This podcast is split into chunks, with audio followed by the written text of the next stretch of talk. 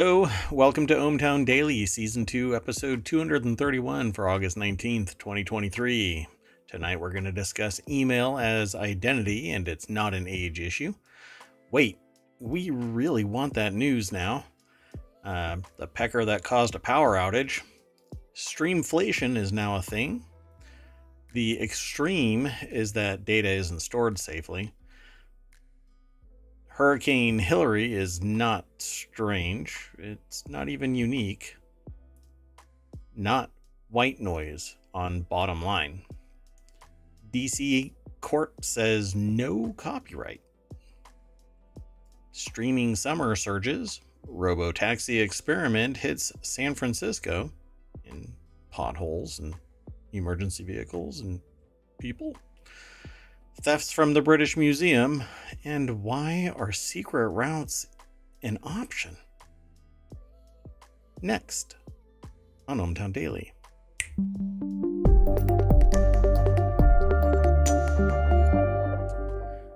Hello again. I am Mayor Watt. That is ohmtown.com, and up there is my cursor, but I'll move it down so that the AI's visualizer is not impaired by anything. You want to say hello?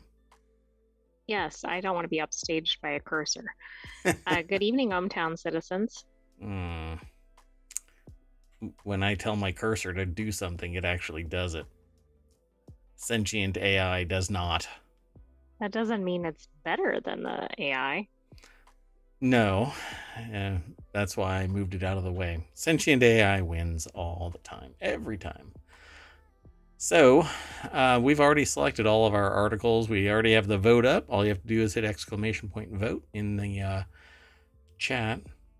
And I'm going to be trying my damnedest to actually put all of the articles into the. Um, sorry, I have to move a phone. That that little clicking sound you heard is um, the the cell, uh, the the antenna being picked up. Anyway, inside baseball. Not your problem. Let's get into today's articles, all 12 of them. We're going to start out with what I think is something that is happening seemingly more and more. Let's get going.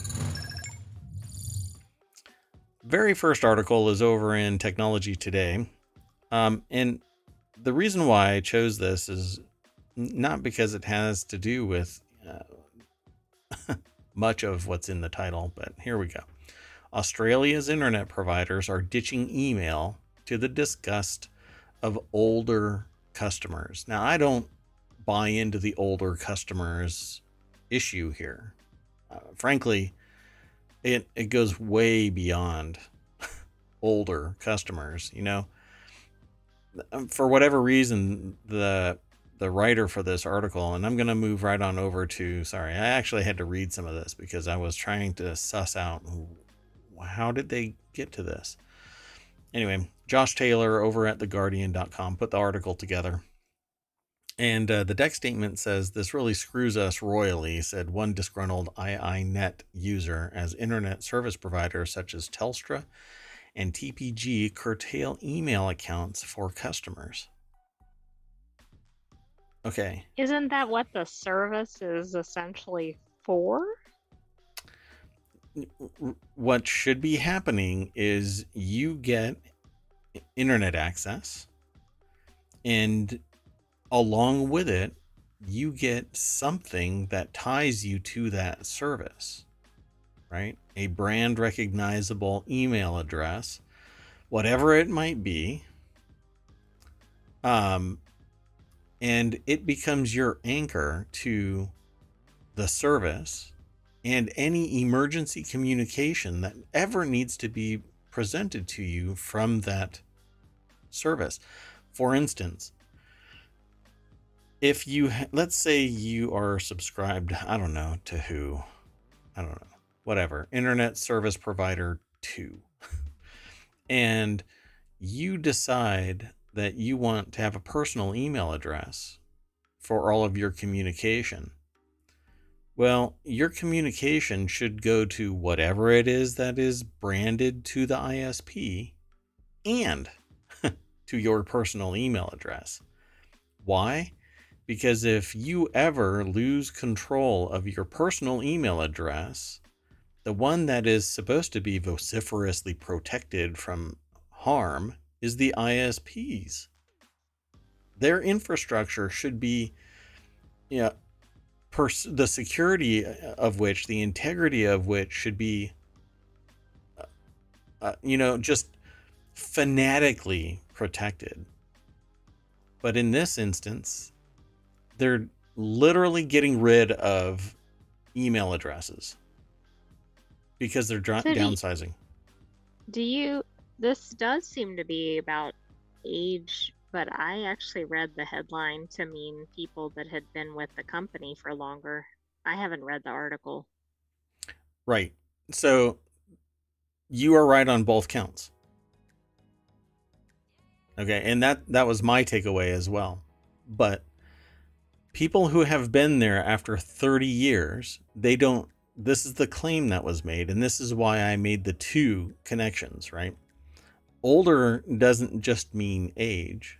It means that they've been there for 30 years, 25 years.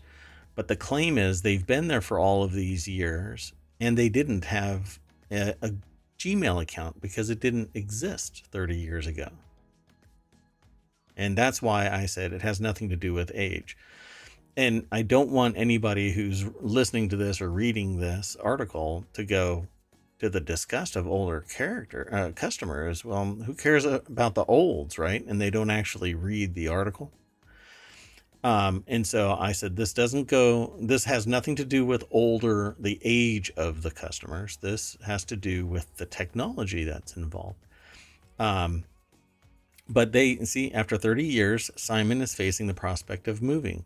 I think we have been using their products since we built the house. Um, he says we've gone through dial up and then eventually there was ADSL, which um, actually is a superior product um, in many ways. But anyway, um, and now it largely isn't a consumer facing product. Just you have cable, you have satellite, you have fiber. But anyway, I get so distracted so fast. Um, so basically, what they're doing is they're they're switching away from in-house email in favor of you having a Gmail account or some external service. They're shedding what they think is fat, but fat is flavor. So it really needs to be there as an absolute failover for lack of communication through whatever other email address. Because if I stop using my branded email address, then I am always guaranteed my ISP has a line of communication to make sure that billing or emergency or whatever is provided. I think this is the dumbest decision somebody could actually make getting rid of this. But here's the kicker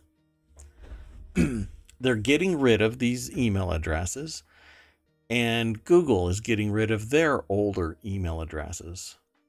That's right. And Google is getting rid of their domain names that they've been uh, grooming into an ongoing concern for years now. Um, uh, the service formerly known as Twitter is shedding old accounts or just taking the ones that they are personally interested in, right? And services are fine. That's fine. You want to do that, that's fine. But my God, if a if there is any activity in the last two years in there, I don't think what you should do is reach out to that email address. What you should do is reach out to the recovery email address that's attached to it, if there is one. Some way, somehow, make sure. Maybe I'm just really freaking good at keeping spam out of my email, and I only use that email address for emergency purposes. But when stuff like this happens, I keep thinking back to when I ran my own business my own service, enterprise and retail class service for mail. Nobody wanted to pay for it. Nobody, uh, from enterprise to individual, nobody wanted to pay as much as two bucks. right? So if I'm sitting there, people are using it, but I'm not making any money off of it because I'm not selling ads based on parsing the information. My my message was about privacy and security of your identity at an email address. Um, so you pay the fee. Nobody wanted to pay the fee. These people have an email address that's tied to the service, and instead of accounting for it in the bill, they go, we can increase our margin by trimming these email addresses out. So, again, you know how I said this isn't about age? They keep bringing it back to age.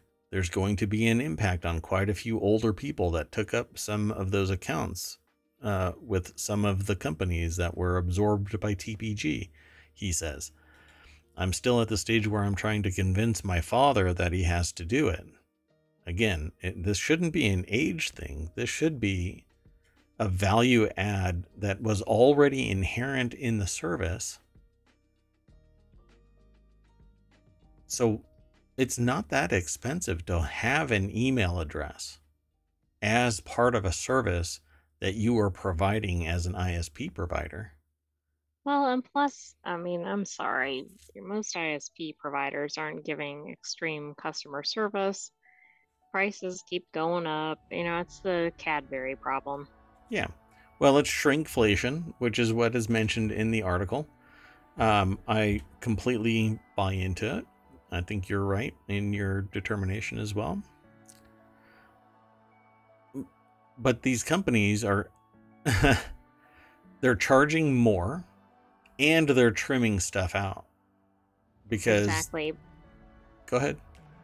I was gonna say, but I don't see them unless somebody tries to legislate or penalize or something, where are the consumers going to go? I mean, one of the big problems with internet service providers, right, is that they typically only have one option in a given market.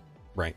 So, what are you going to do? Go, oh, well, I can't get internet? I mean, we all know who has the bargaining power here.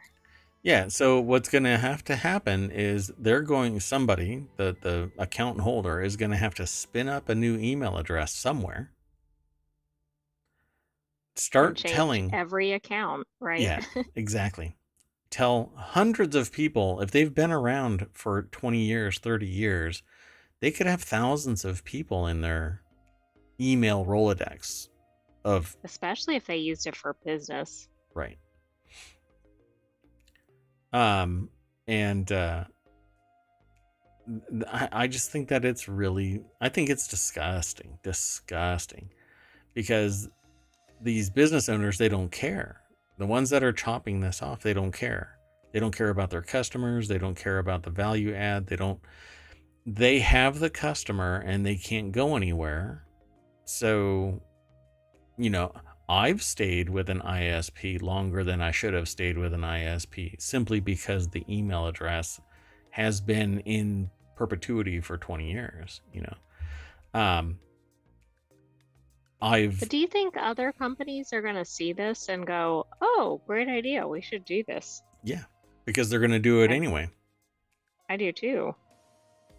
They're regardless of the blowback, they're going to go, well, they can just chop it off, so we can chop it off. I just think that it's So is the PSA here to have an account that is Yes. not tied to an ISP? have an account that's tied to a service provider that's specializing in email. So you're going to have to go to uh, Gmail. Like- Get Gmail or something. yeah. One that has that that infrastructure in place that isn't going to go anywhere, arguably. Yeah, one that's a major company, right? and you're going to You have to pay Bob Spade and tackle um, email addresses because that could run into the same problem. Yeah, you're going to have to pay $5 a month minimum for a reliable service, but you can brand it to your own identity. And here's the but here's the kicker for that one. You can't brand you can't use a, a a vanity domain as it's called if you want to sign up for Google um, YouTube TV. You have to use a generic Gmail address. You yeah, so just so y'all know, if you try and use YouTube, and you want to pay for the the ad free version of YouTube and um, email, uh, I'm sorry, television, and you want like a family account on top of that, it gets so complex that you apparently whatever is going on the machinations don't allow you to have a vanity domain. You have to go you have to flip it to a generic so you'll um, have to have at least two accounts if you want a vanity domain. Correct. Yeah. This is kind of ridiculous. Yeah. Tell me about it. All right let's keep on going uh, the next article is over in Technology Today. I'm throwing them now into uh, chat. So um, if you are in chat and you're interested in a particular article, then just uh, click the link. You can also hit exclamation point and vote. Um, if I was really quiet there, I'm really sorry. I'm off axis, and so my mic rejects all kinds of noise. Yeah. My voice, when I'm off just a little bit, gets really quiet. Anyway, um, as wildfire spread, Canadian leaders ask Meta to reverse its news ban. Uh, uh, uh, hold on, hold on. You know how we were going to fine you for not paying people for aggregating and distributing news? Yeah, we're sorry about that, but only for now. Only for right, now. Only for the next however long the fires are going as soon as you're no longer utility in our mindset, we're going then we're going to reverse course again and and and and and poke you into okay. So Meta's ban on news links um, has rankled Canadians trying to share evacuation information across remote communities where social media is key to disseminating news. So well, it's too bad that X has really gotten away from emergency communications because this might not be so bad if help was still around. Well, uh, I'm I become apoplectic about this because yeah, X is. Uh, I was being a bit sarcastic, by the way. No, I know. I understand what you're saying. Um, X is just a an exercise in sociopathy. Um, and Meta is aggregating news and distributing the news and providing links back to various locations. And, you know, I would have a problem if it's wholesale copying, you know, just taking the whole data and just displaying it and, and killing the link to the source, right? And not giving credit where credit is due um, and not doing some other value add, right? So ohmTown gets that little snippet and relays information and has a conversation with people about it and gives more context from the perspective of somebody that's on the outside looking in and maybe from the inside as well. um, but in this particular instance, I think it's a little bit odd that all of a sudden, you know, these Canadian leaders were sitting there going, to hell with you, Meta. You got to pay. You got to pay. You got to pay. But now it, it becomes obvious that the value add of news distribution is the dissemination of it. And as long as those other two metrics are there, right? You have a link back to the source and you're giving credit where credit is due there's tertiary ones like don't grab the entire content. If you can add value by having a little snippet of the original article and something that synthesizes it so that people can go over there with an educated guess as to what the content is going to be and not just a blind link. Um, eh, eh, back in the day, in the telephone day, it would have been a, a blind phone call or a blind transfer where somebody just goes, oh, I know who you need and just send you over there. You know, gone are those days, and gone are the days where every, well, we are broaching, we're heading towards the day where a link has to be paid for. Look at X. That's where X is going. Going to monetize the distribution of information for everybody else, but not them, not X, right? Um, or I should say, the service formerly known as Twitter that's going through a midlife crisis. Um, trying to be the badass X. Anyway, um, the article is over at the Washington Post. Dan Rosenzweig Ziff. I could never live up to that name. That is such a, you know, a, big name. Um, and no, Naomi Nix. Um, they're the authors of this article. And um, it says as thousands of Canadians fled raging wildfires in the Northwest Territories on Friday, the country's top leaders called on Meta to reverse its ban preventing users from sharing news articles on its social networks. You know, you know what you should be doing, top leaders in Canada? Apologizing to Meta for, oh, you know, sharing news articles on its damn social networks. Exactly. The ban by Meta, which owns Facebook and Instagram, has rankled Canadian authorities trying to share evacuation information this week across remote swath of the country uh, where social media is key to disseminating information. So let, let's talk about why it's doing this, right? Meta began blocking links uh, for Facebook and Instagram users in Canada in June after the country passed a law that allows news organizations to negotiate with tech giants to receive payment for articles shared on their platforms. It is the blood of the internet to share links. All right. I mean, that's the whole, that's what people do, right? That's the whole premise behind sites like Reddit. It's the whole premise behind society embracing the internet. Without the sharing component, all it is is a storefront. And that's going, if we were to implement something like this as mandated federally across all states, across all entities, the internet would die. And maybe the xenophobes want that. Maybe the ones that want balkanization of society, they want that because the more balkanization, the, the less ability to transfer knowledge there is, you keep everybody ignorant, you can abuse them easier. So I, I'm surprised that the Washington Post isn't calling this out in a more overt way. You know, don't call as wildfire spread Canadian leaders ask Meta to reverse its news ban. And instead, they should have named this article uh, Canadian leaders should tuck their tail and ask nicely for Meta to continue the practice of disseminating information. Right, but this isn't an opinion piece, so. Oh, I know. Um, I think that's why they, I think they do a pretty good job of having reasonably neutral reporting. I know. That's why. I mean, that's why they're part of the news aggregation. Uh, again, we don't grab the whole thing. We don't even talk about every aspect of the article. We push you over to uh, the article through ohmTown. Um, I, I'm just, I, I think it's kind of shameful that they're they were being hobbled by Canadian law to disseminate information, and now they're being told hey, oh, you really please, should. Would you do this?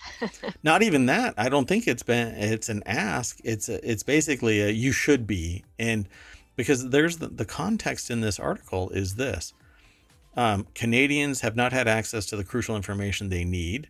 So I asked Meta to reverse its decision. It's not its decision. It doesn't make economic sense to negotiate with or news organizations to share links you know, little snippets of information.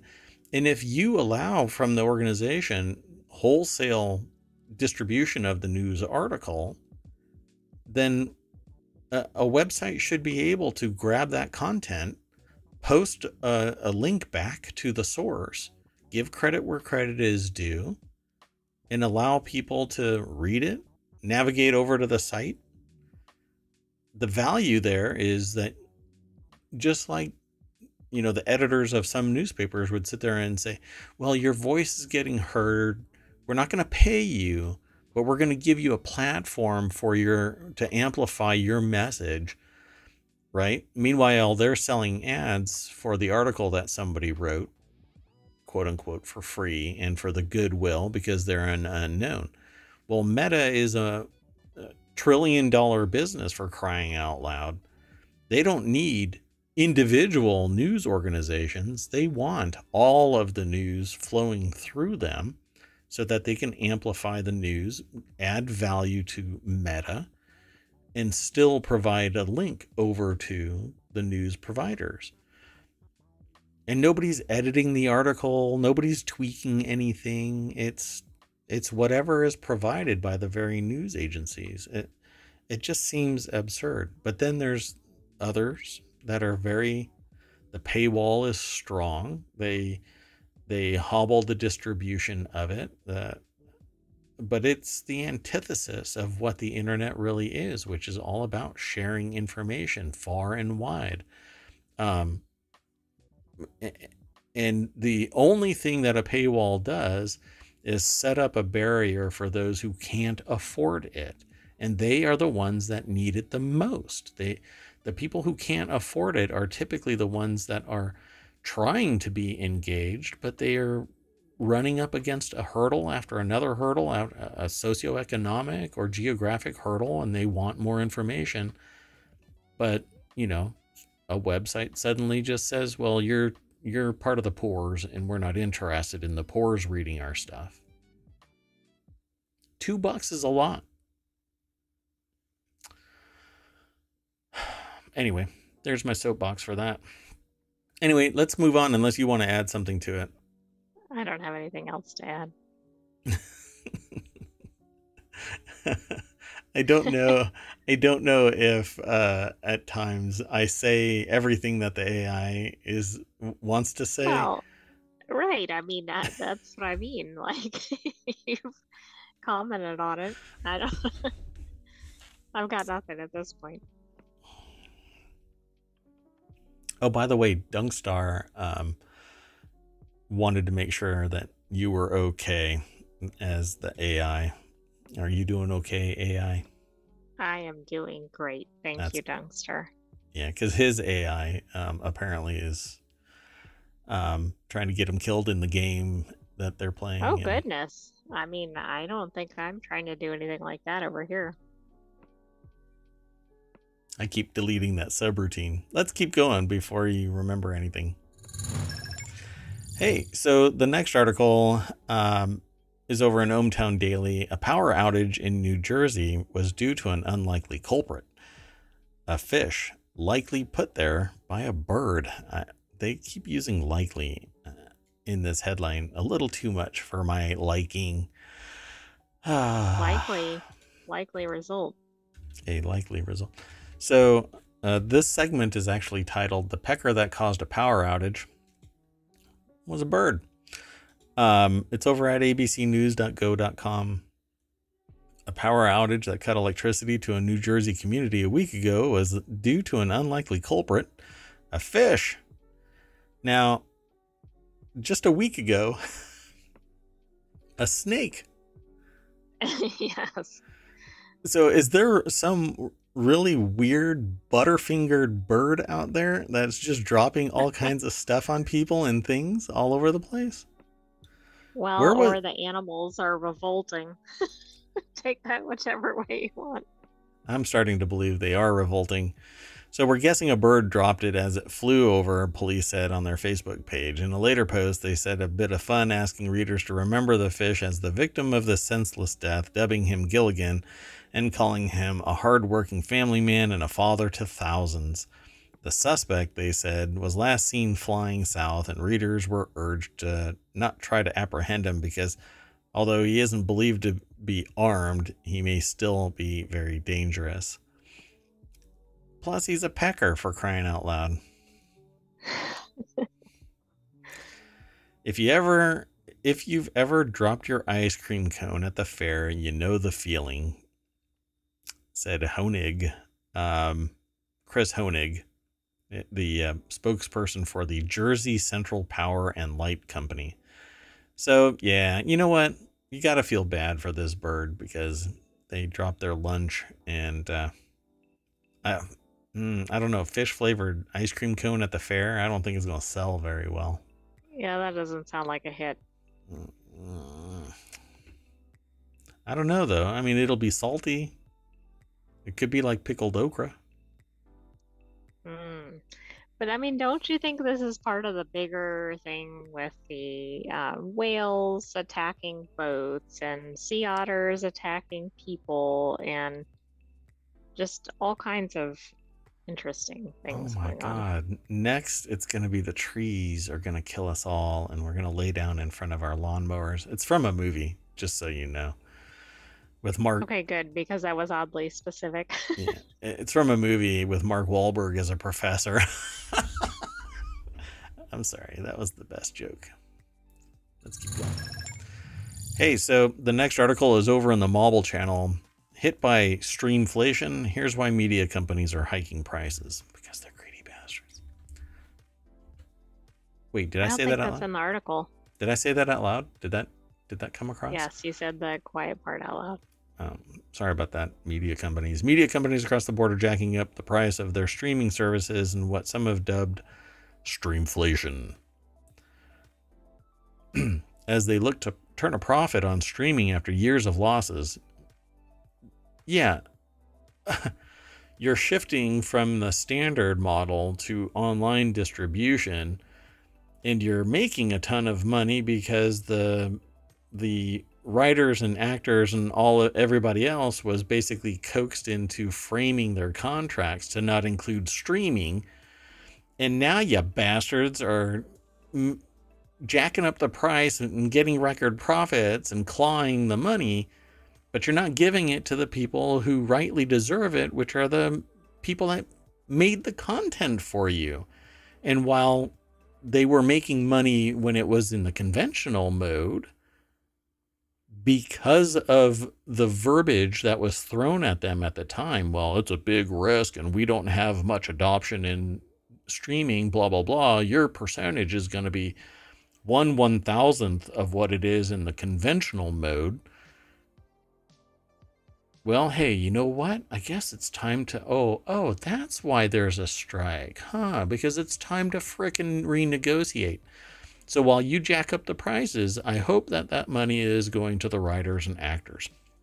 And everybody else that's in between because those are the ones that are part of the the various unions who are who don't get seen and noticed publicly to in great quantities and they're the ones that are making substandard salaries via the streaming model because they're typically not included in the streaming negotiation. Well, now they all are. Well, they're going to be at some point. I hope the board anyway, we'll we'll end up talking about more of this stuff as time goes on.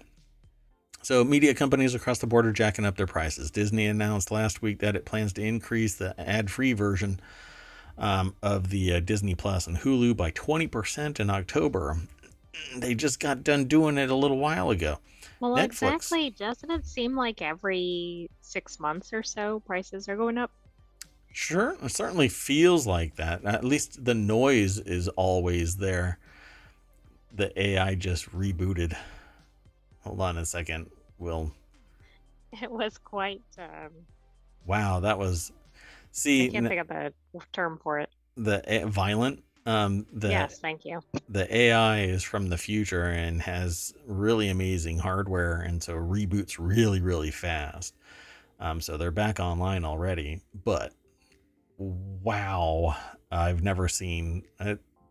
They've got a quantum singularity computer, um, and uh, everything is it it like a little black hole formed and popped back into existence. It was pretty amazing, folks. I wish you all would have been in chat talking about it. I wish that they had a visualizer that wasn't just their voice, but eh, You we'll mean up it. here? Yeah, not just your voice though. That's okay. Synthesized. Netflix also recently axed its cheapest ad version option, making the $15.49 a month standard plan the most economical choice, i.e., if you're now if you can't afford 16 bucks a month yeah you're tough too bad So uh, yeah, don't have a latte. I, I'm sure some dipshit out there is and they're going, you just don't have three lattes and it pays for itself. Shut up. Julia Shapiro is the author over at The Hill, and this article's video here is not associated with the the article. So anyway, Warner Brothers Discovery Max, formerly known as HBO Max, formerly known as HBO, formerly known as. Um, then you have to have a Home box office. Home box office. That's right. Formerly known as a, a station that I would have subscribed to, increased its monthly rate by a dollar in January. Eh, that's not so bad, right? Except when It it's five dollars a month, and it's now that's a twenty Well, percent right. increase. Think of the percentage, and then it's each month, and then Yeah. each channel is doing that, and yeah. Yeah, exactly. Um, NBC Universal increased its plans on Peacock by one to two dollars a month, depending on what tier you're getting into. Um, Financial Times also reported that the total cost of maintaining the top streaming services will increase to $87 a month this fall. I think YouTube Television actually increased its rate. Um, I think it's somewhere in the hundred and something dollar a year uh, rate right now. Um, let's see. It says we're witnessing a contemporary iteration of cable systems now in digital format and the normalization of pricing for streaming channels. Dan Goman, the CEO of Ateliere uh, Creative Technologies, um, said in a statement to The Hill. Um, it and you have to say The Hill because, well, they don't have a The trademark Ohio on. State. The Ohio State. Well, if I say the Hill, will the Ohio State come and kick my butt Maybe because of the use of the the. in that kind of inflection? The Hill. Okay. Well, it's the Hill. Anyway, these companies have reported combined losses of $20 billion on their streaming services since early 2020, with only Netflix consistently turning a profit, according to the journal. Streaming services uh, operators are under considerable pressure to deliver results and try everything possible to turn a profit. The fundamental truth is that the content and operating a, a streaming service are very expensive. Uh, Yes and no. Huh? Everything okay? Yes, but I thought this tracked with your comments about food because there's a paragraph farther up where it says, Unfortunately for the consumer, this means that the free ride is over. the days of a la carte, content rich, rich low cost streaming channels are coming to an end. except that it's been balkanized to the point that when you couple them all together in a streaming platform array that would have been identical to cable, it's more expensive.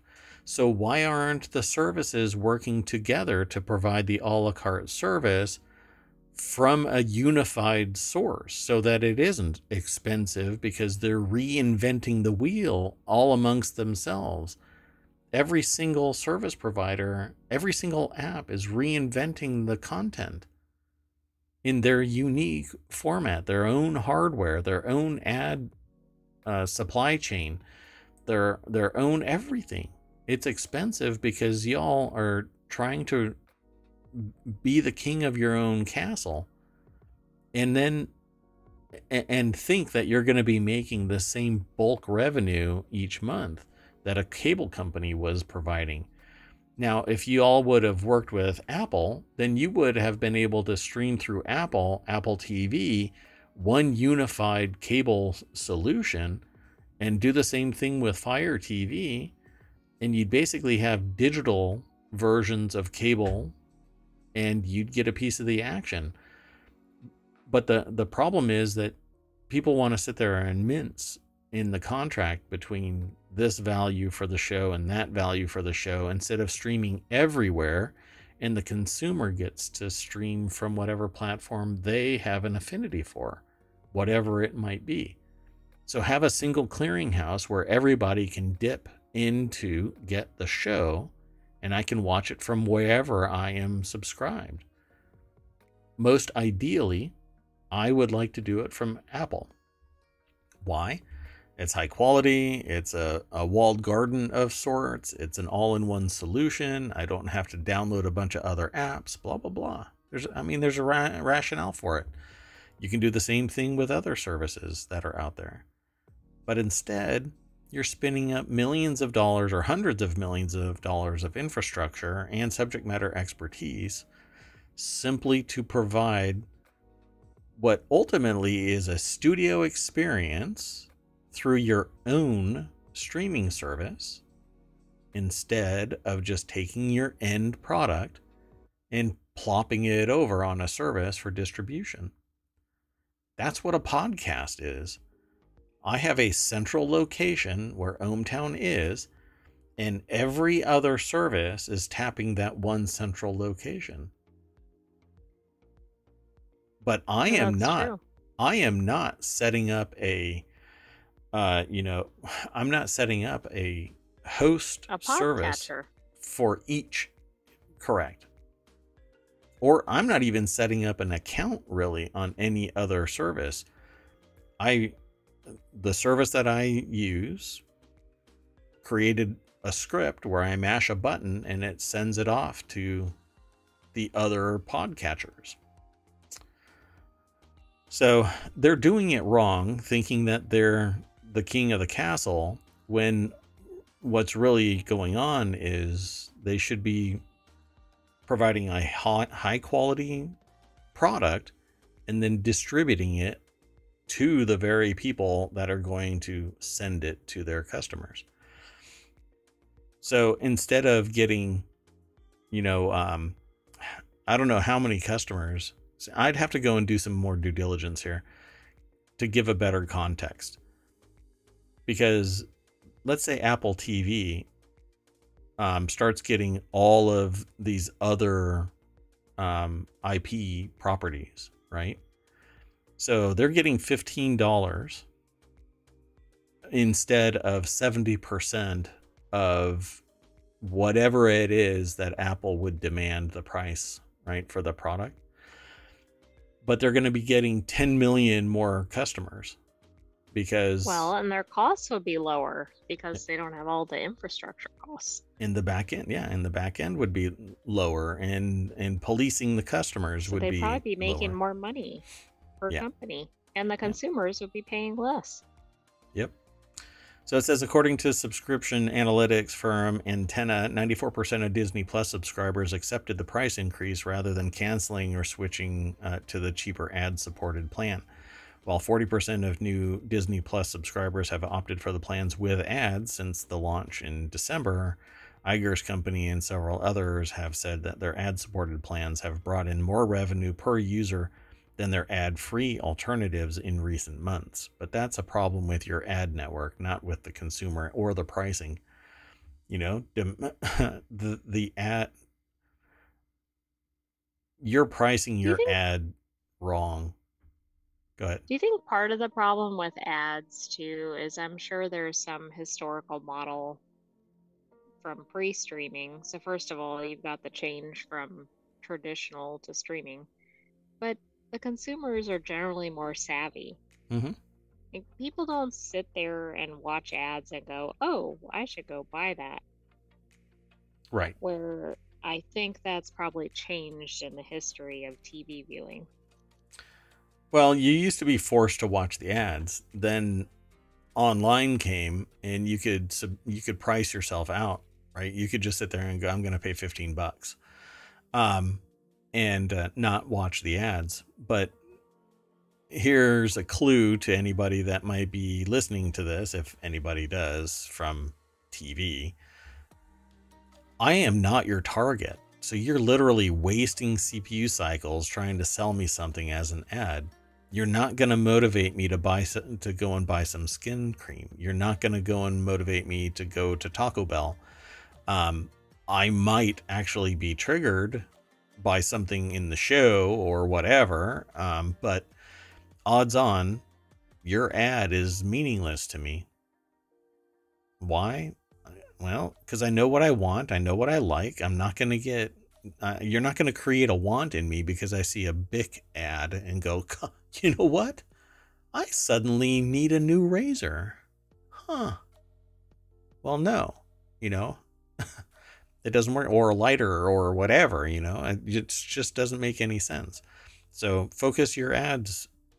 You're gonna get more money from ad supported revenue um, because the ad is more flexible. You can actually demand more from somebody that is uh, desirous of ad uh, putting an ad in the stream uh, versus a consumer who's willing to pay. You're only going to get X amount of dollars. Otherwise, they're going to bounce. They're going to go somewhere else. Um, or like me, I'll just suffer through it. So um, I don't know. The solution, I think, is to minimize the overhead of your operation. And the way you do that is you find a service that consolidates all of this and they provide it as a single point uh, of distribution into other locations, um, like Apple TV for distribution. You don't spin up your own ad and have to worry about all of that bandwidth um, and all of the servers and all of the security and maintenance and blah blah blah. I mean, find somebody that is strategically advantageous for a partnership. You've got billions of dollars in your coffers for crying out loud. If I can figure it out, and I'm just the mayor of ohmTown, a virtual community in Twitch, one to two hours a day. I think y'all can throw some millions at this the, the problem and solve it. And I just gave you the answer. So maybe I'm wrong. Come and talk to me about it. I'd love to pick your brain. Anyway, let's go on. We're running behind. The next article is over in uh, the Wanted channel. Western Digital SanDisk Extreme SSDs don't store data safely, according to a lawsuit the extreme in SanDisk, Extreme SSDs is that they don't store data safely. Uh, so, amid ongoing pressure to address claims that its SanDisk Extreme SSDs are still erasing data and becoming unmountable despite a firmware fix, Western Digital is facing um, a lawsuit over its storage devices. A lawsuit filed on um, Wednesday accuses the company of knowingly selling defective SSDs. Um, okay, so, wait. What is the the only job of an SSD? Yeah, store data. Yeah. Okay, that's what I thought. Yeah, store securely. I might add, not not just haphazardly, where it's a maybe. Eh.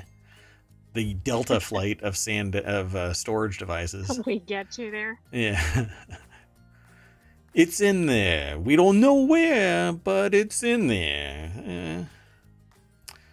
So, Western Digital's brand SanDisk, a series of Extreme V2 and Extreme Pro V2 portable SSDs, are often recommended by tech review sites. Indeed. Uh, I have them. Oh, God. Uh, maybe I don't anymore. You might have the SSDs. you may not have the. Uh... Oh, look! It's over well, there setting itself on fire. To an extreme, right? Yeah. I hear a, a, tiny little device screaming from my desk over there. What? Huh? I don't know what's going on. Oh, look! My SanDisk uh, Extreme V2 is jumping off the desk into the trash can. Great, wonderful. Um, anyway, almost extreme. It is extreme. Sharon Harding over at Ars Technica put this article together. The suit is seeking class action certification. It'll probably win it, um, or earn it, I should say. And um, however, numerous owners of the drives, including Ars Technica's own Lee Hutchinson, encountered a problem where the drive seemingly erased data and became unreadable, unreadable. Um, Lee saw two drives fill approximately halfway before showing read and write errors. Disconnecting and reconnecting showed the drive was unformatted and empty, and wiping and formatting the drive didn't solve things. So, um, let's see. Complaints about the drives littered SanDisk's forums and Reddit, and they linked to a bunch of examples. Um, let me throw this link into chat so that you can follow it to the source. Um, so it says uh, the page for the update claims products currently shipping are not affected, but the company never noted customers lost data claims. It did, however, name the effective uh, the affected drives.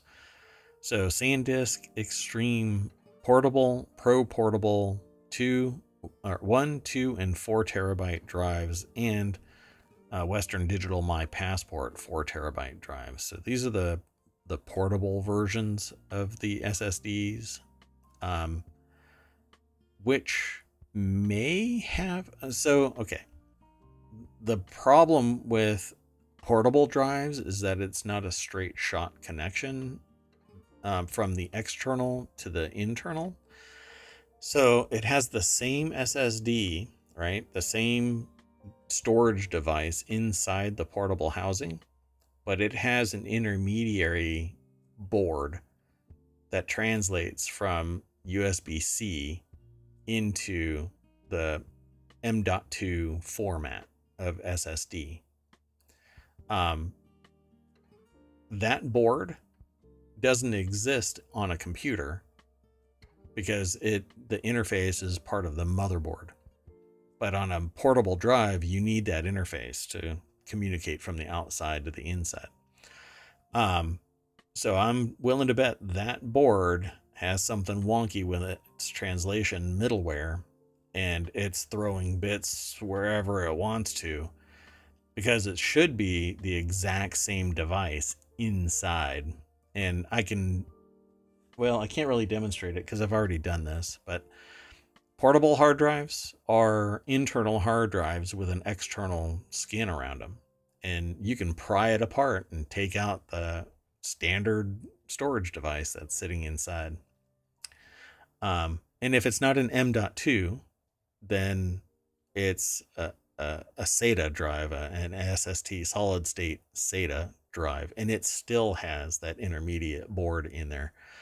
Um, I don't use these anymore. Um, portable drives, um, essentially, you know, I, I'll use a micro SD and then transfer it to the cloud, whatever the data is, and then download the data. That way, I don't have this problem um, because it's never in one place, you know, in that one place, and then it's somebody else's problem to keep secure, or I should say, reliably accessible. Um, you know, anything could happen to an external drive. You could drop it in water, it can be stolen, you could run it over while you're uh, backing out of your driveway, whatever. Um, but uh, it's it's great for its use, but not when somebody is hemming and hawing about the integrity of the drive. And so I this is the kind of stuff that wounds a brand to the point where people are no longer loyal to it. Um, which is a real pisser. So, subsequent reports from The Verge, which received a, a, replacement SSD, and some Reddit users, though, claimed the drives were still broken. Western Digital didn't answer the request for comment um, about newfound grievances. So, onward and upward. Lawsuit is in play. Uh, they're awaiting um, class action status, so or class status. According to the complaint, Krum bought a two terabyte Extreme Pro for $180 on Amazon. Um, my problem there is if they haven't done a forensic analysis of that drive, it could be a knockoff, high quality. Um, I've actually had this happen to me. Um, other people have had that happen, not necessarily from Amazon, but from other services, um, where the firmware has been modified so it looks like data is being stored, but it's actually not. Um, but I, I, I trust that this has already gone past that you know, level of inspection. But so it says, however, he cannot return it for a full refund and has expanded expended money uh, to either retrieve lost data or to obtain a replacement. Um, yeah, this this is um, an ongoing thing, so we'll we'll come back and talk about it at another date. Um, for me, what I like is getting an external case and an internal drive and putting the internal drive in the external case so that it's no longer dependent on the manufacturing process of this alone. Um, I get a high quality external case that I'm in control of and a high quality internal drive, or I should say external case and internal drive. Um, that is the identical product without any intermediate board um, that might have fallen prey. Then I can test it. And if something fails, then I can get a new external case without hopefully my internal drive failing. Anyway, long winded discussion there. Let's keep on going. Uh, this next article is over in the Mobile channel why Hurricane Hilary is so strange and how it could impact California. Har har. Because it's going to make landfall in California as a tropical storm. Impact. And I was reading separately that the last time San Diego was hit in Southern California was during President Roosevelt's term. so not Just too long. a ago. little bit, uh, right? Exactly. Real recent. yeah. Um, so this article um, is over in Vox, and let me throw the link to ohmTown in there. Did I? Come on, there we go. Um, and uh, Ellen Ioanes is the author. The storm should hit Mexico Sunday and cause historic land- rainfall in the southwest. So, uh, San Diego, um, upwards towards LA, I'll probably get hammered. Uh, but uh, San Diego is is the the biggest city first in the United States to get hit by this thing. Um, now, the thing about this is a lot of people were saying this is the first time that this has happened in you know however many years. Now it's been a long time, sure, um, but apparently, based on this person's reporting, um, it isn't as unnatural, and they're trying to downplay um, climate change as being the culprit. Um, but if the water temperatures are increasing off the coast of California, then without a doubt, we have a climate related issue because those waters should be uh, naturally, not uh, seasonally or unseasonally cooler than the east coast of the United States. Um, they should be very, very chilly. And I've gone diving off that coast and off the co- east coast and and uh, various other places, and I can tell you that you know many years ago it was very, very cold. What is the temperature now? Uh, I don't know. I didn't look. Um, but if this thing actually makes landfall as a category two, because that's what it is right now, if I recall correctly, um, and it picks up steam literally because the water is warm enough, um, California is going to have a category two storm landing. Yes, and apparently the mountainous and desert areas are more at risk than the coastal areas, which is a bit unusual in a hurricane situation. But I think it's because of the much um, heavier impact of flooding in those areas. Right. Yep. Um, and all of that's going to cascade down uh, into the cities and towns um, and flood everything uh, from stem to stern. So it says what will likely mean for Southern California and the Southwest is potential heavy flooding and even flash flooding with up to seven inches of rain forecast in some areas and tropical force winds uh, up to 73 miles per hour as it moves over land. Uh, I'm hoping that it dissipates. Uh, I haven't paid any attention to it for the last couple of, um, well, we're last play last time I looked into it was five hours ago. Um, so So it's been picking up speed today. It's supposed to hit um, California, it looks like maybe very late Sunday or maybe very, or no, no, Sunday afternoon, it looks like. Oh, okay. Um, well, we'll keep our head down and and uh, pay attention to this. I know that there's some people that are streaming news about uh, this right now on Twitch. Um, I I don't. I, I have yet to get to the point where I can stream um, for the entire day. Um, so if you want to come and hang out, uh, let me know. Come and show up to a couple of the nine o'clock shows. Um, and uh, I can probably push more hours out so that we can hang out more and talk about the news longer term. Um, and then do the show at 9 p.m. So I can stay up later and get online earlier um, if um, people start showing up to the streams uh, more often. Um, so at any rate, yeah, Hilary is going to make landfall. We're going to have to keep an eye on it and see what the damage is actually going to be. Um, but this article kind of poo poos the whole idea that it's a big deal um, because in the 90s, there were similar tropical storms making landfall. And frankly, it's the 90s, so 30 years ago. yeah, I mean, it wasn't yesterday. but the other thing is, in this area, I mean, right? What have their recent issues been? They've had wildfires, they've had some landslides because of, I think, wildfires or other, uh, actually, atmospheric river, I guess. Yeah. yeah. Um, so, I mean, they haven't really. This is bad timing for a hurricane to hit, in my yeah. estimation.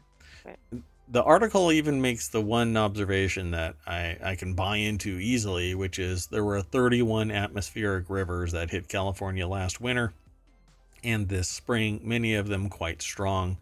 California's atmospheric rivers provide much of the state's precipitation. Where atmospheric rivers came from as lexicon, I just I just don't know. Seemed like it just kind of went poof and there it was. Somebody thought that atmospheric river was a profound statement and everybody glommed onto it. So they talk about erasing uh, drought restrictions, some drought restrictions, but I think that's just kind of nutty because uh, this was this ramped up to 100 year old drought events. One exactly. month worth of tremendous rainfall is not the reversal of 100 year long drought. You know yeah and you want people to maybe use water a little more conservatively than they need to so that you don't constantly get into dire situations. Yeah i don't know. I'm not quite sure what people are expecting but i'm expecting that this is not going to be a light storm um, so we'll keep an eye on it and we'll report out. Uh, we'll report out what others report out because we don't do the. right. We won't be standing out there in our um, rain hat and, you know, and the umbrella and, going inside out or whatever. Yeah. Umbrella getting ripped out of our hands and skewering a tree across the street. Anyway, the next article is over in Technology Today. Spotify considered removing white noise podcasts to save money. So, uh, if you don't know what white noise is, it's basically kind of like just a it's technically it is a, an indeterminate audio um, where you can't really deduce a pattern from it. Um, it seemingly has been expanded to include things like lawnmowers and blenders and washing machines and whatever else might be a chaotic uh, sound file, but white noise is supposed to be kind of like the of a certain frequency. There's pink noise. There's other brown noise. uh, I forgot what the other colors were. Yeah, there's a bunch of them, and it's all built off of the waveform, the actual frequency of the noise. Um, well, apparently, and I didn't know that this was a thing in the profitable sense. I knew it was a thing, but I didn't know that people were making up to $18,000 a month streaming white noise. And Spotify considered removing the white noise podcast to save money which would have boosted their bottom line by $38 million annually. pretty amazing. So apparently, and I didn't know about this till this article hit. yeah. Um, I see. I knew about white noise. I knew about people that were like distributing it and all of that. You can go to YouTube and get white noise and and other things. You know, binaural audio and stuff like that.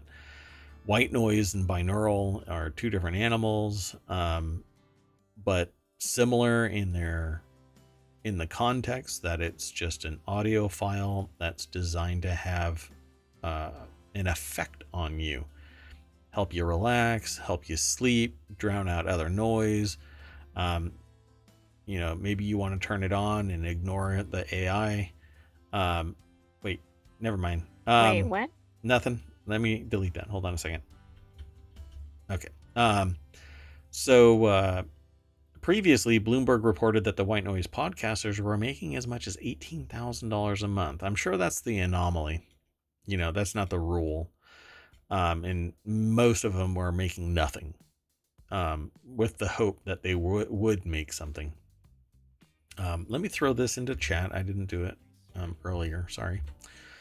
Um, but they did some calculus and found that they could have saved $38 million. But apparently, there's some blowback.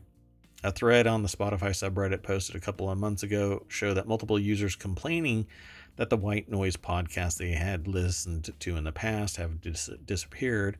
Bloomberg also talked to a creator who said that their content had vanished for a few weeks after being uh, before being reinstated. Um, Spotify didn't confirm whether temporarily pulled the White Noise podcast from its service, uh, but it told the news organization that ultimately um, the proposal in question did not come to fruition and that it continues to have White Noise podcasts on its platform. this, by the way, is similar to what I'm describing that uh, all of these other balkanized content creators should be doing, which is distributing it through those who specialize in this kind of thing. So NBC shouldn't have an app. It should be streaming its content to a distribution node like Spotify or Apple TV or uh, Fire or wherever, but not have to subscribe to that particular service. Thus, all of their overhead. They don't have to babysit payment processing. They don't have to worry about the customer themselves because all they are is providing the content that people are watching, that people are consuming through their preferred mode of uh, ingestion. Similar to the way that uh, cable companies were operating, except that I'm not bound to just one crappy cable company who uh, for whatever reason, didn't care um, about the quality of the service uh, as long as they could make more and more money.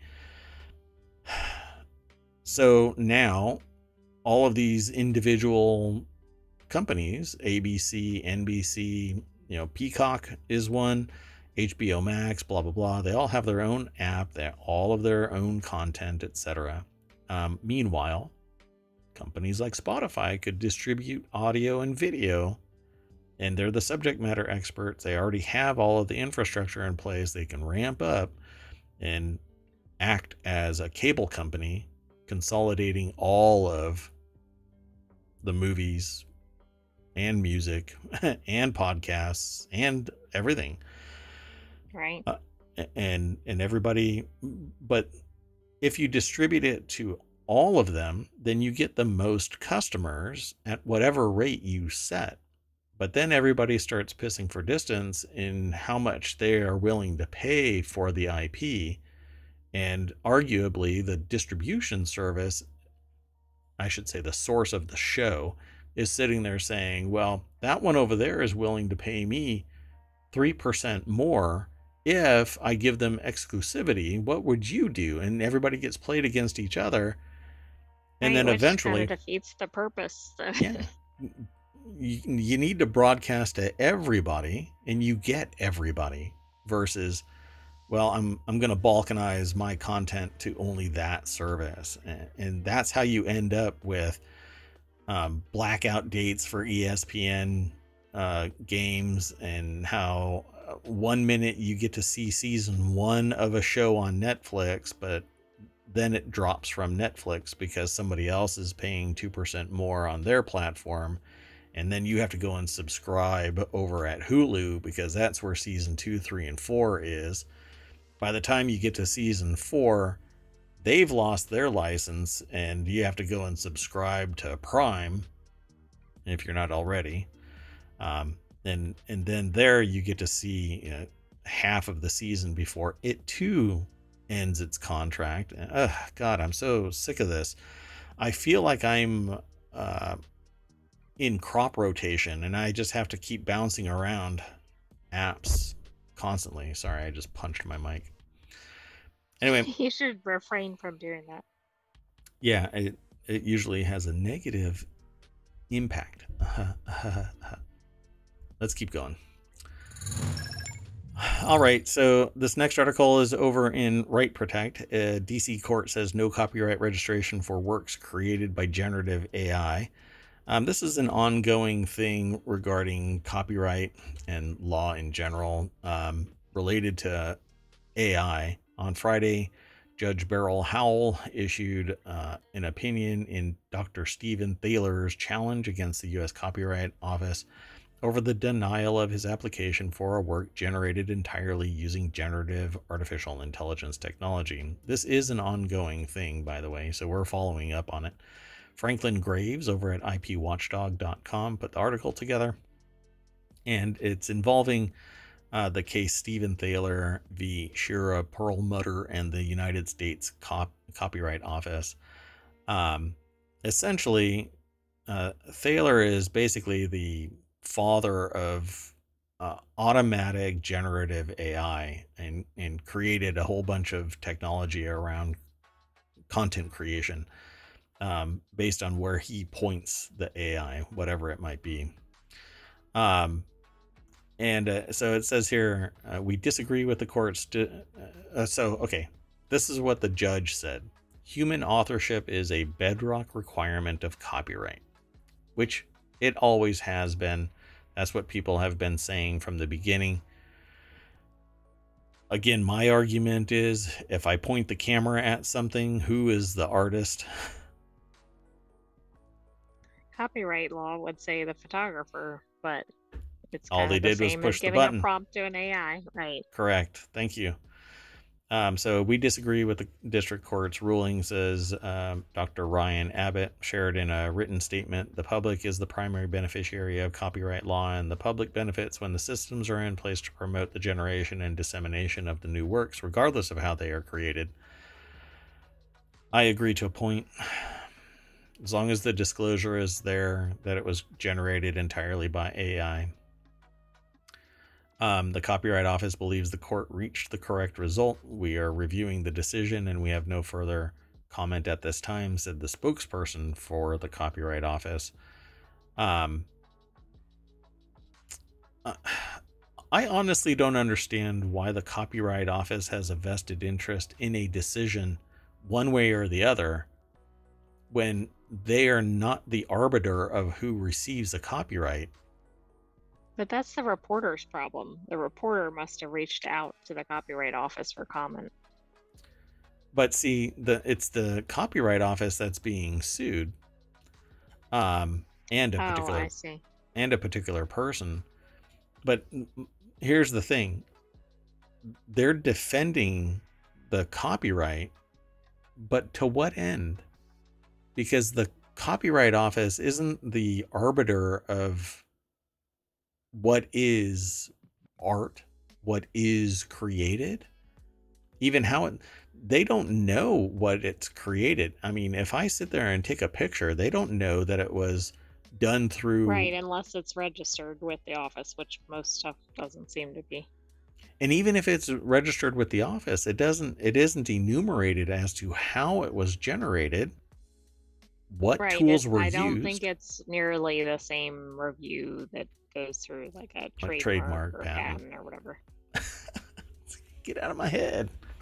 I said the exact same thing. It's weird. It's weird when you do that. Well, you did program me. No, you're from the future. I don't know what all, I mean. I've augmented it, but I'm not a programmer, so uh, mistakes have been made. Anyway, um, so uh, this idea that the U.S. Copyright Office has a vested interest in uh, reaching the correct result, it just seems the opposite of what the Copyright Office should be doing. The Copyright Office should be documenting when a creative work is made and allowing somebody to enforce the date of that acquisition of the registered copyright. I don't And- think that quote says anything to the contrary. They think the court reached the correct result. Right. No, no, I, that's what I'm saying. The the person is saying that the US Copyright Office believes that the court reached the correct result, which is that only something that's human created should receive a copyright. Right? But why? Why does the US Copyright Office have a vested interest in the the type of Because tool that's, that's being their created? entirety of their knowledge is copyright, and copyright is all tied to human created works. Right. I think if they said But something like, "We don't think this is right," it would undo everything about their own office. well, that's just not that's not the well, no, I don't think that's correct. Um because if they were to allow the tool to be used as per the direction that the owner of the AI gives it, right? So the owner own has an AI, a generative AI, and says, "I want you to create, you know, whatever widgets," and it starts pumping out widgets. That AI was created by me and directed by me. It is the equivalent of a camera. So why isn't the Copyright Office hell bent on banning digital cameras? Because it Maybe hasn't. they are. That's funny. I don't know. You know, because at some point the gatekeeping has to end. Um, and they've thrown down the gauntlet for AI, but there was a time where uh, radio started trumping live music in forms of distribution, right? Oh my God, now the radio is going to end everybody's, you know, consumption of music. Then it became TV, and then it became internet, and and and now we're at AI. But all along those lines, we've had tools that made life better. And let's take photography again. If I take a picture and it uses film, then there's a deeper human component there because I have to go and get it developed or have the skills of developing it. So, who owns the copyright if I have to send it to somebody else to develop it? If it's not me that's doing it, then I'm not, it's not really my embodiment because there's a type of exposure that is provided for the artwork for it to meet a certain match to the artist's view, right? But when you have somebody else develop it, it's not your eye that's doing the development. It's just a standard process that they did it at X amount of time of exposure, etc. Like my point in all of that is I think that this is still wrong-headed because AI is nothing more than a tool being given a directive, much like me pushing the button on a camera. Plain and simple, it is a tool. It might have a whole lot of autonomy um, to whip something up out of the ether, but I have to agree that it is a work of art and say this is something that I want to go get a copyright. Even though something already has it by its very creation, the problem with that is we delete thousands of e- of um, works of copyright protected art all the time whenever we take a picture and we don't like it. So at some point we're going to have to come to the honest conclusion with ourselves that human authorship as the bedrock of copyright takes the shape of me giving a generative AI a directive, just like it takes the directive me pushing the button on a camera and it framing something in X, Y, and Z. Because the real artistry there is if you take nature photography, it's nature that's creating that frame. It's pure chaos in that frame, and you're just mashing the button. We're just a big ape. Ugh. Take a picture. So I think that there's they're pulling away from I guess the philosophy of this and looking at it as a yes or no question. Was there a a direct human hand on the brush? I say that there still is, even at that point, because it's my command to the AI do this. It's my pushing of the button. It's my pen stroke or keystroke or whatever. So I, I continue to have a problem with this, but they are saying that human authorship is the bedrock requirement of copyright. And so if you use an AI, you're not getting a copyright. I I don't think this is going to change until they decide to change the law because the law is tied to humans and I get that there's nuance in that, but I don't know if there are regulations about that as well. I just think there's it's not viewed as consistent with the way the law is set up right now.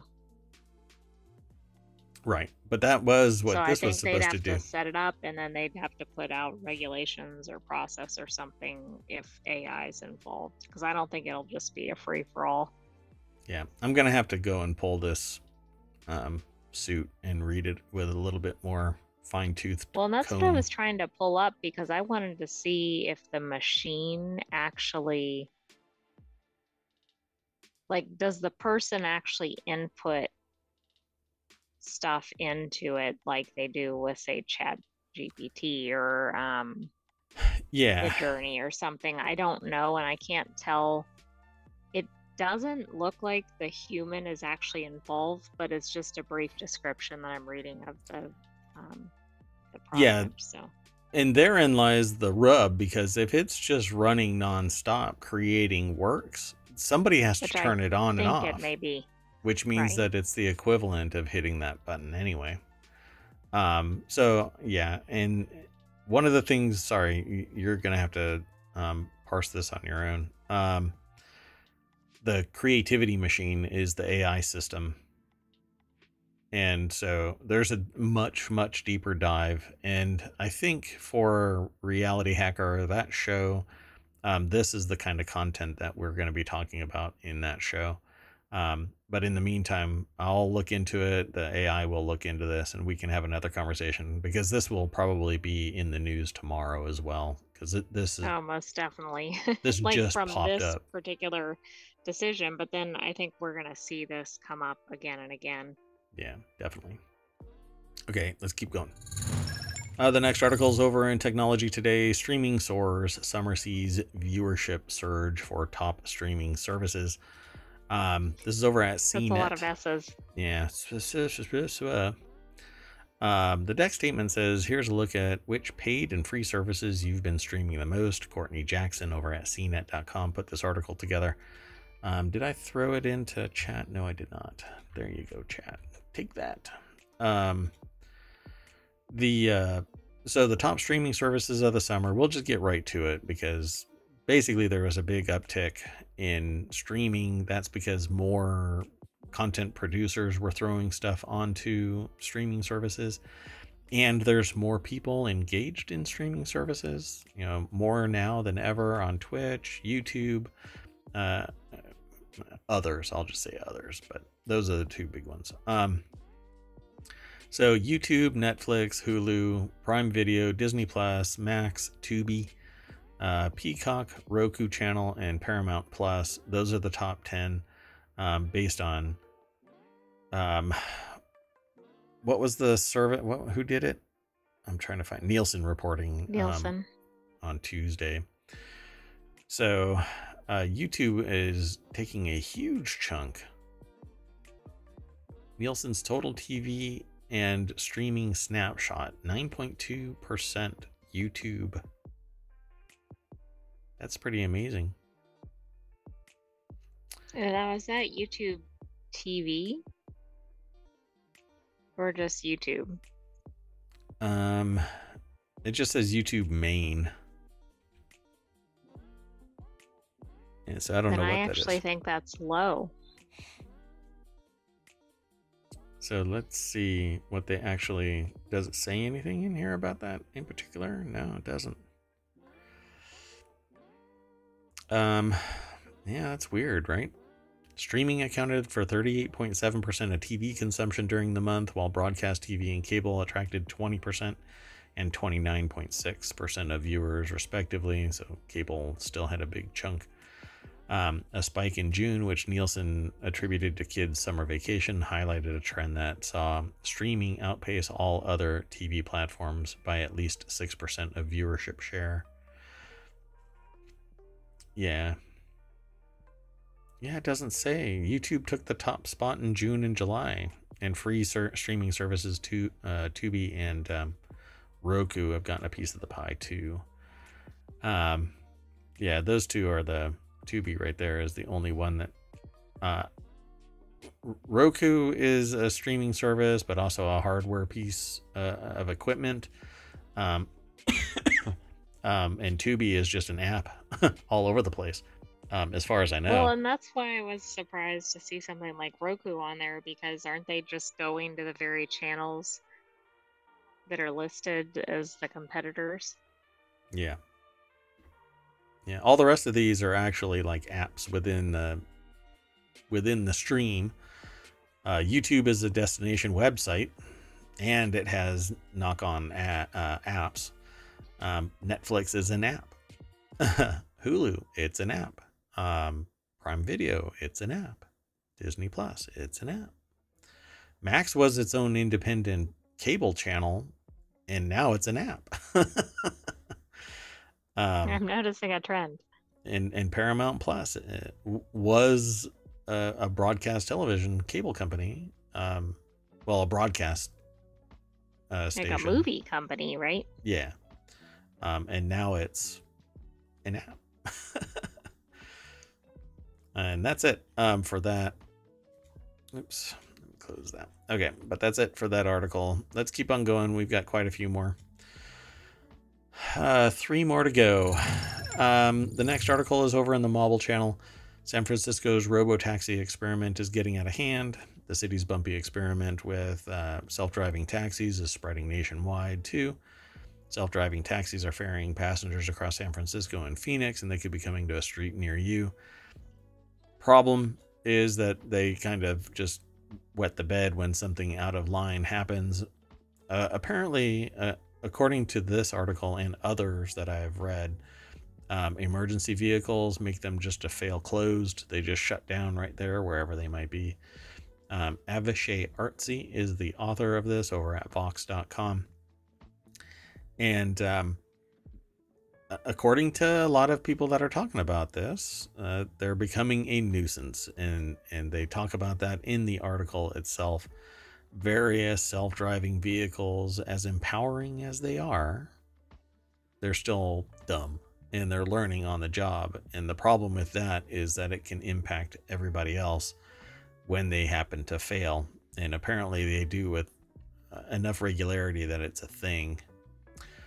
Um, on Wednesday, August 16th, less than a week after California regulators lifted restrictions on Cruise and Waymo, San Francisco officials asked that the approval be halted, arguing that the city will suffer serious harm with the services expanded to daytime hours.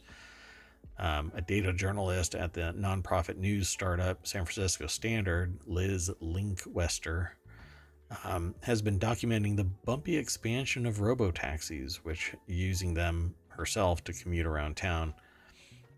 Um, people like to say that San Francisco is at the heart of the robo taxi revolution, and they're practically everywhere on the city or in the city now. You can see them crawling on every single street, crawling. That sounds creepy. It Um, does, but it also is indicative of the speed, I think, based on some of the articles.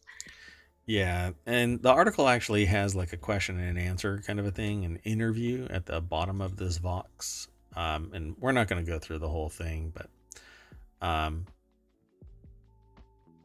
so it says, uh, so these rides were free at the time. How much are they now that they're not free? And it the person says that it depends on the company because until now, Cruise was actually able to charge for its rides.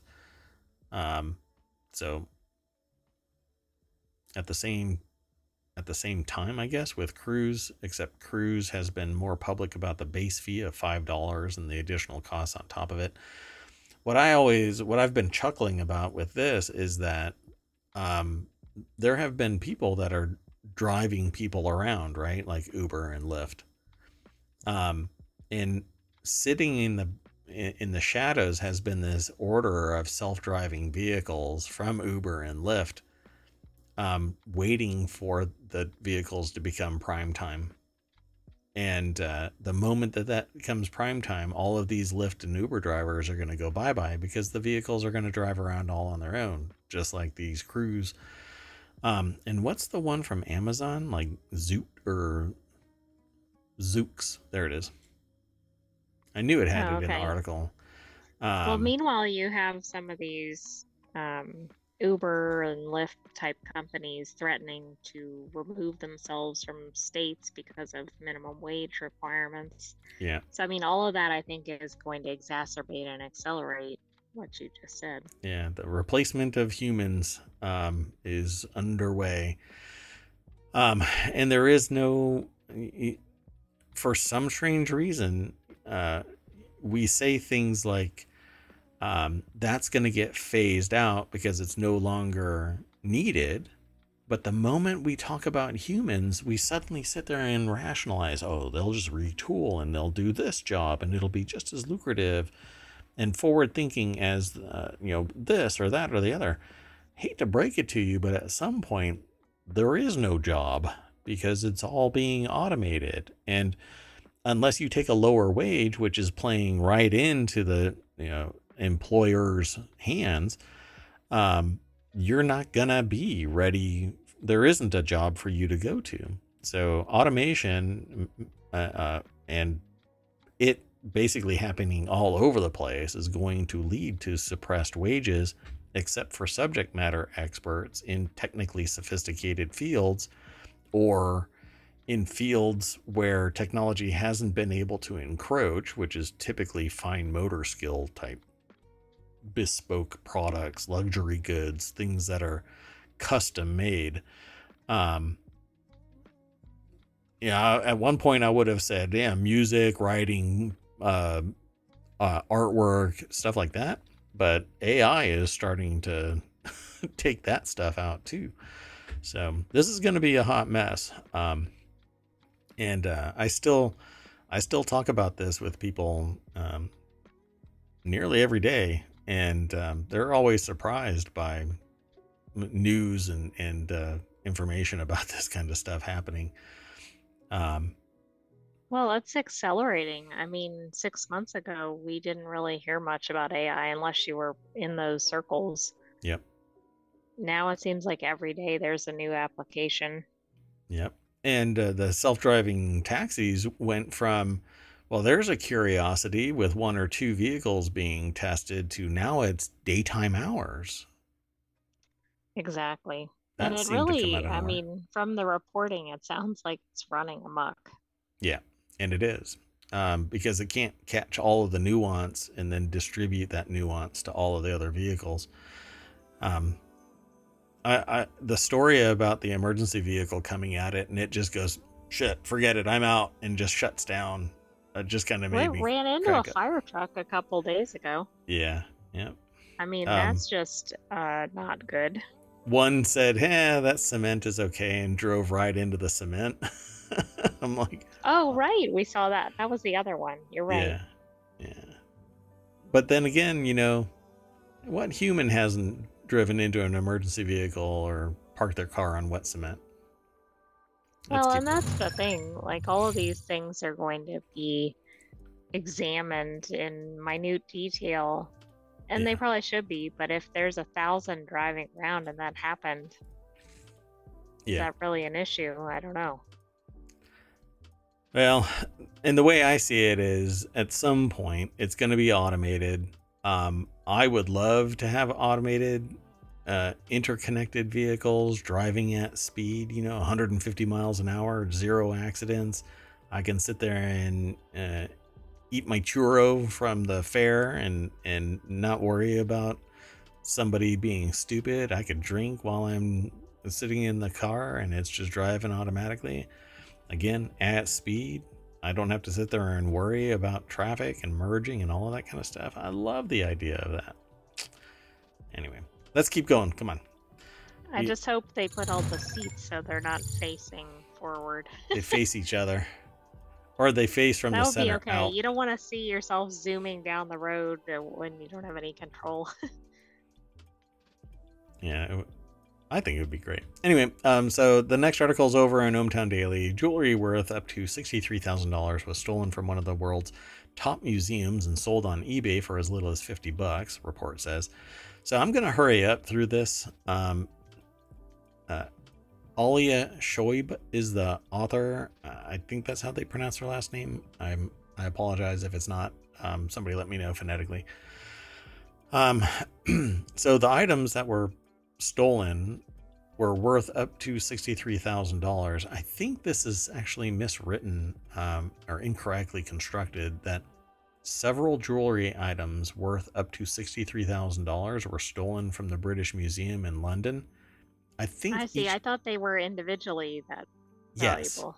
Yeah, up, each individually were up to $63,000 and some of them apparently appeared on eBay and a museum cur- curator suspected of being behind the thefts was fired, and police are investigating. And if anybody out there is an aspiring writer and listening to this, this is the creation of a supervillain, but not but not who you think. Okay, so here's the deal. Um, a curator, curator was fired from a British museum in London after stolen jewelry was found being sold cheaply on eBay apparently there's so many pieces of product that it's either not cataloged or improperly cataloged and so anybody could go in there and fill their pockets and bounce they don't know what they've got so peter higgs 56 who held the position of curator of mediterranean cultures at the museum for over three decades was fired after an internal investigation and this is why i said it's the creation of a supervillain their son says he's innocent.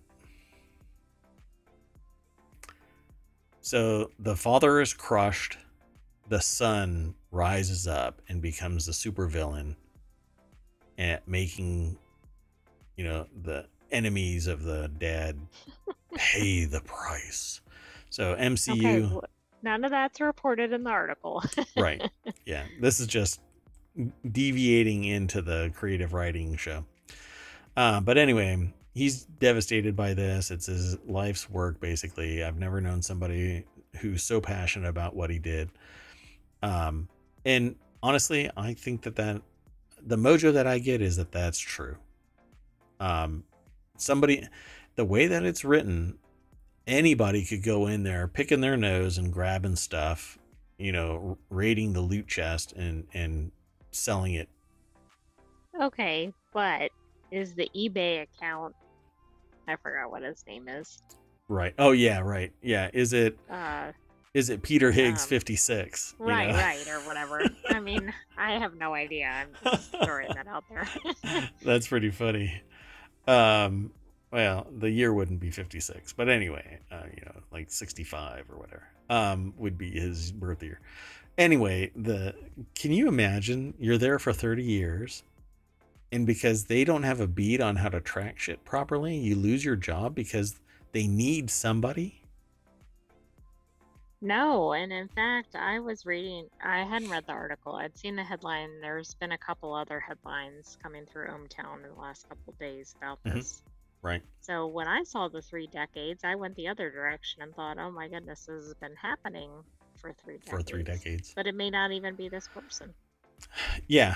Um, and it actually happened as far back they documented so far in this article 2016 So, seven years ago, somebody snatched something. Actually, wait, wait, wait. So, one piece um, was valued at somewhere between blah, blah, blah, blah, blah. Um, and it was listed on eBay um, in 2016, but I think that was three years after an I, the item had disappeared. If I read it right somewhere. Yeah, I can't. Yeah. Well, I think the eBay piece is possibly an easy way to determine. I say Yeah. possibly because I know somebody could probably set up some sort of scam account or something. But Yep. I agree. So hopefully they do a better investigation because I think right now it's they needed a scapegoat and they don't know who it was and the person that is closest to it could be this person when really somebody could be walking through the halls and just picking stuff up, you know. But I don't know what level of protections were even in place, but um, it's in the vault right, and we so don't know why they think it's the curator. Right. And now it's an internal thing, so you're never going to hear anything. All right. Um, one last article for tonight. Thousands of Mauritanians are making their way to the U.S. thanks to a route spread on social media. I titled this Why Are Secret Routes an Option? Um, thousands of migrants from the West African country of Mauritania have arrived in the U.S. in recent months following a new route taking them through Nicaragua and up through the southern border. Now, is this FUD? Or is this a legit process where they somehow gain access to the US? Um, I don't think it's FUD. I mean, I'm getting the sense that this is legitimately a path that they're seeing. But why would this be a viable path if other pathways through other countries aren't an option? How is this even made possible? Because certain paths are more relaxed. Um, But the US isn't. no, but maybe, um, sorry, where is it? Nicaragua? Yeah. Maybe whatever the the new origin country is is compared to Mauritania. Yeah. And so that's actually what is stated in this article that I guess for like 50 bucks you can become a citizen of Nicaragua. Um, let's see. Yeah. The spike in in migration has been made possible by the discovery this year of a new route through Nicaragua where relaxed entry requirements allow Mauritanians and a handful of other foreign country or foreign nationals to purchase a low-cost visa without proof of onward travel. Um, the word of the entry point spread. Travel agencies and paid influencers have taken to TikTok to promote the trip, selling t- uh, packages of flights that leave from Mauritania, then connect through Turkey, Colombia, El Salvador, and wind up in Managua, Nicaragua. And from there, the migrants, along with asylum seekers from other nations, are whisked north by bus with the help of smugglers. Um, and one of the statements is the American dream is still available, promises a TikTok video. One of dozens of similar posts from French speaking guides, quote unquote guides, that help Mauritanians make the uh, trip. Don't put off tomorrow what you can do today. Um, I, I, I just I found it really fascinating that this is the it- it's a process by which apparently people are gaining access to the United States simply because they can go through a country as a proxy, Nicaragua, um, and somehow Nicaragua has a better relationship such that they can just kind of manifest their way across the border. I mean, the border is Well- still a stickler, right? I mean, there people aren't trying to swim across deadly rivers because it's easy to get through.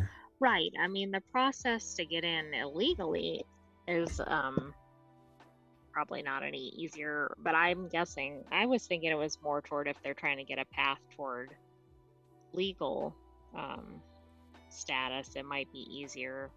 Right. via Nicaragua. I don't know much about Mauritania specifically or Nicaragua. Right. Huh. It's interesting. I I thought it was interesting enough to talk about it, but in in reality, I know from experience that it is very difficult to become a US citizen. A lot of people go, "Well, you can just come into the country," and that's bull. Um it it takes depending on your skill set and your political connections and your social status, it could take you a decade plus to become a US citizen. Um, you can marry and become a US citizen, but not not in the same sense as um you know taking the test and becoming a US citizen. You're just a US citizen by marriage. Um, and you Okay. You can't just do that. You have to say something. No, you have to um like that's not a guarantee to get citizenship. Right, you get a green card Right. and and you are by proxy.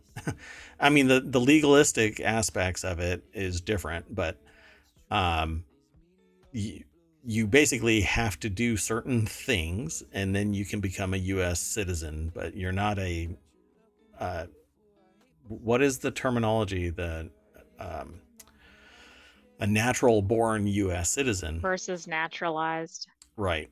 And so all of these people are going to be coming through Nicaragua, but that doesn't gain them anything other than a means to get to the border.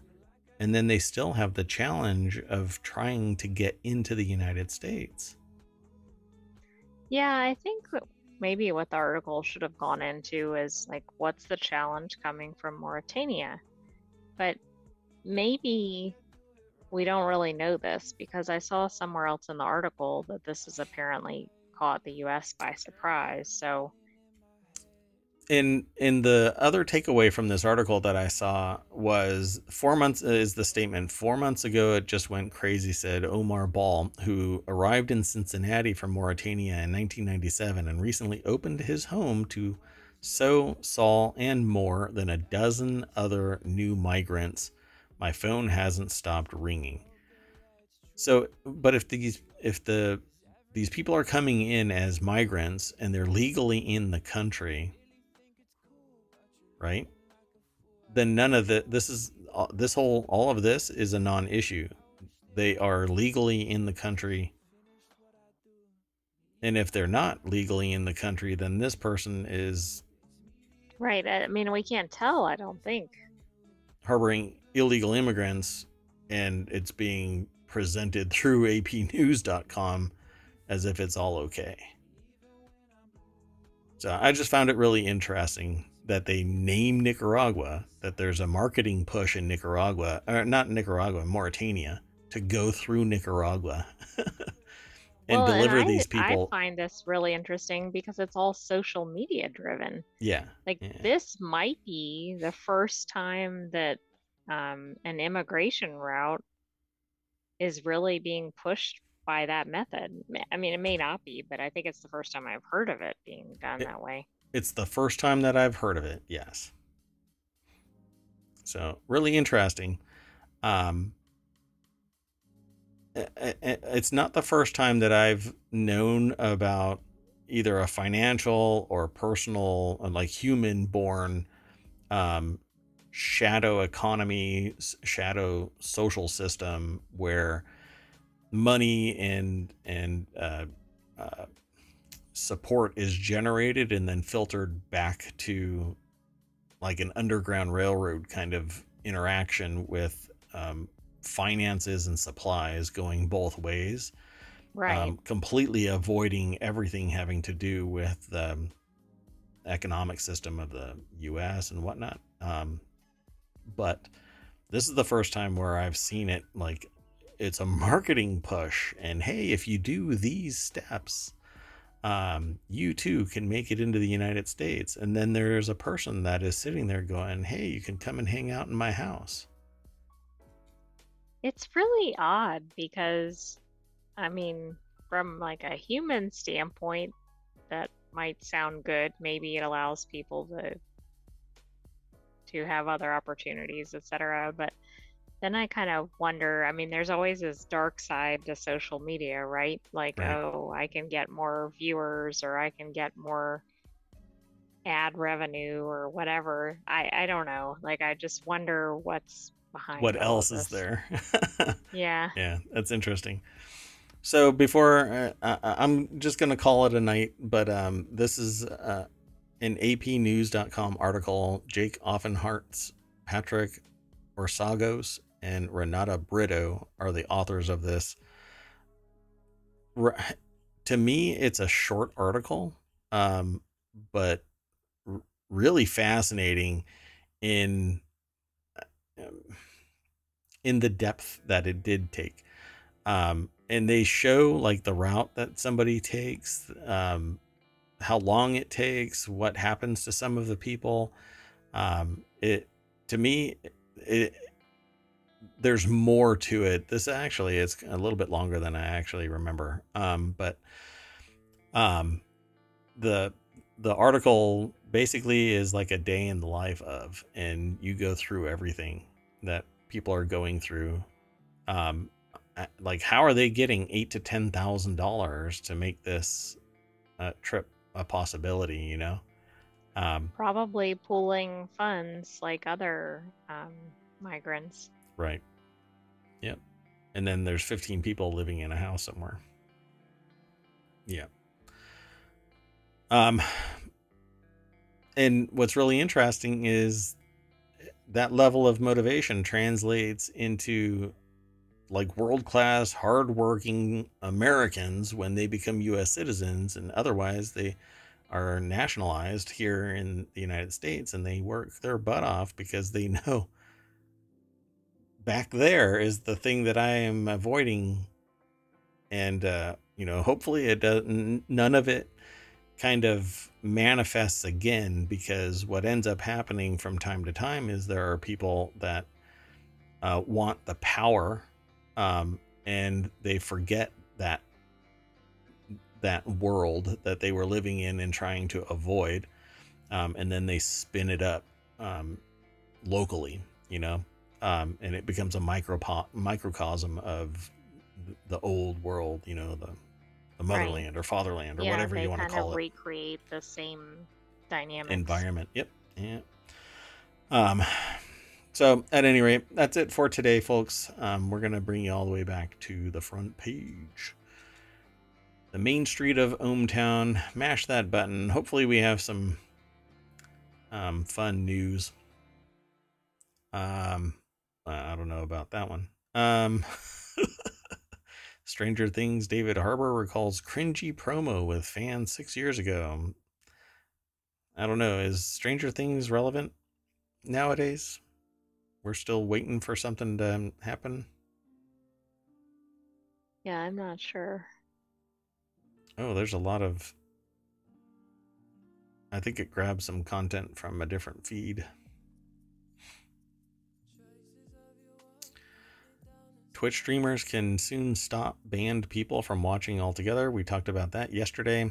Um, it's just uh, being talked about more today. Right, here's one about the um, Robo taxi company Cruise at the bottom. Yeah. Not anymore. Cool. Well, there's a bunch of stuff. There's always news over at ohmtown.com.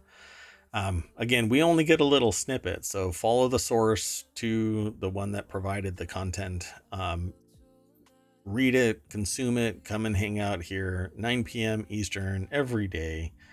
I am Merwat. That is ohmtown.com, and the AI is about to say goodbye. Bye bye, bye, bye bye, bye. Okay, good, good night, ohmTown citizens. We'll see you tomorrow at 9 p.m. Eastern. True story. See you in a bit.